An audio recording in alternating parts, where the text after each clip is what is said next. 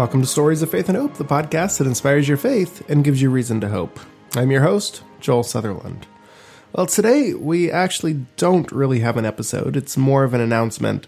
I just wanted to let you know that we are actually going to be ending season three here. I know the last two seasons, we have gone through 22 episodes for each season. But um, I started a, another master's class last week, which has taken a lot of my time, and I'm getting ready to start an evangelistic prophecy uh, meeting uh, starting in two weeks from today.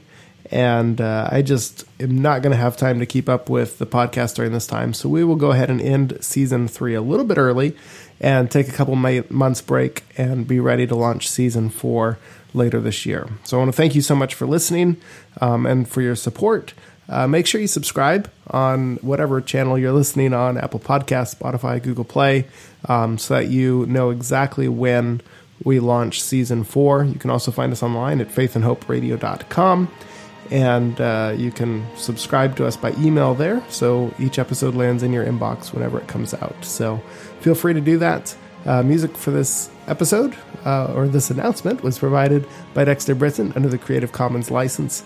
I hope each and every one of you have a wonderful day. God bless you, and until we meet again, have faith and hope.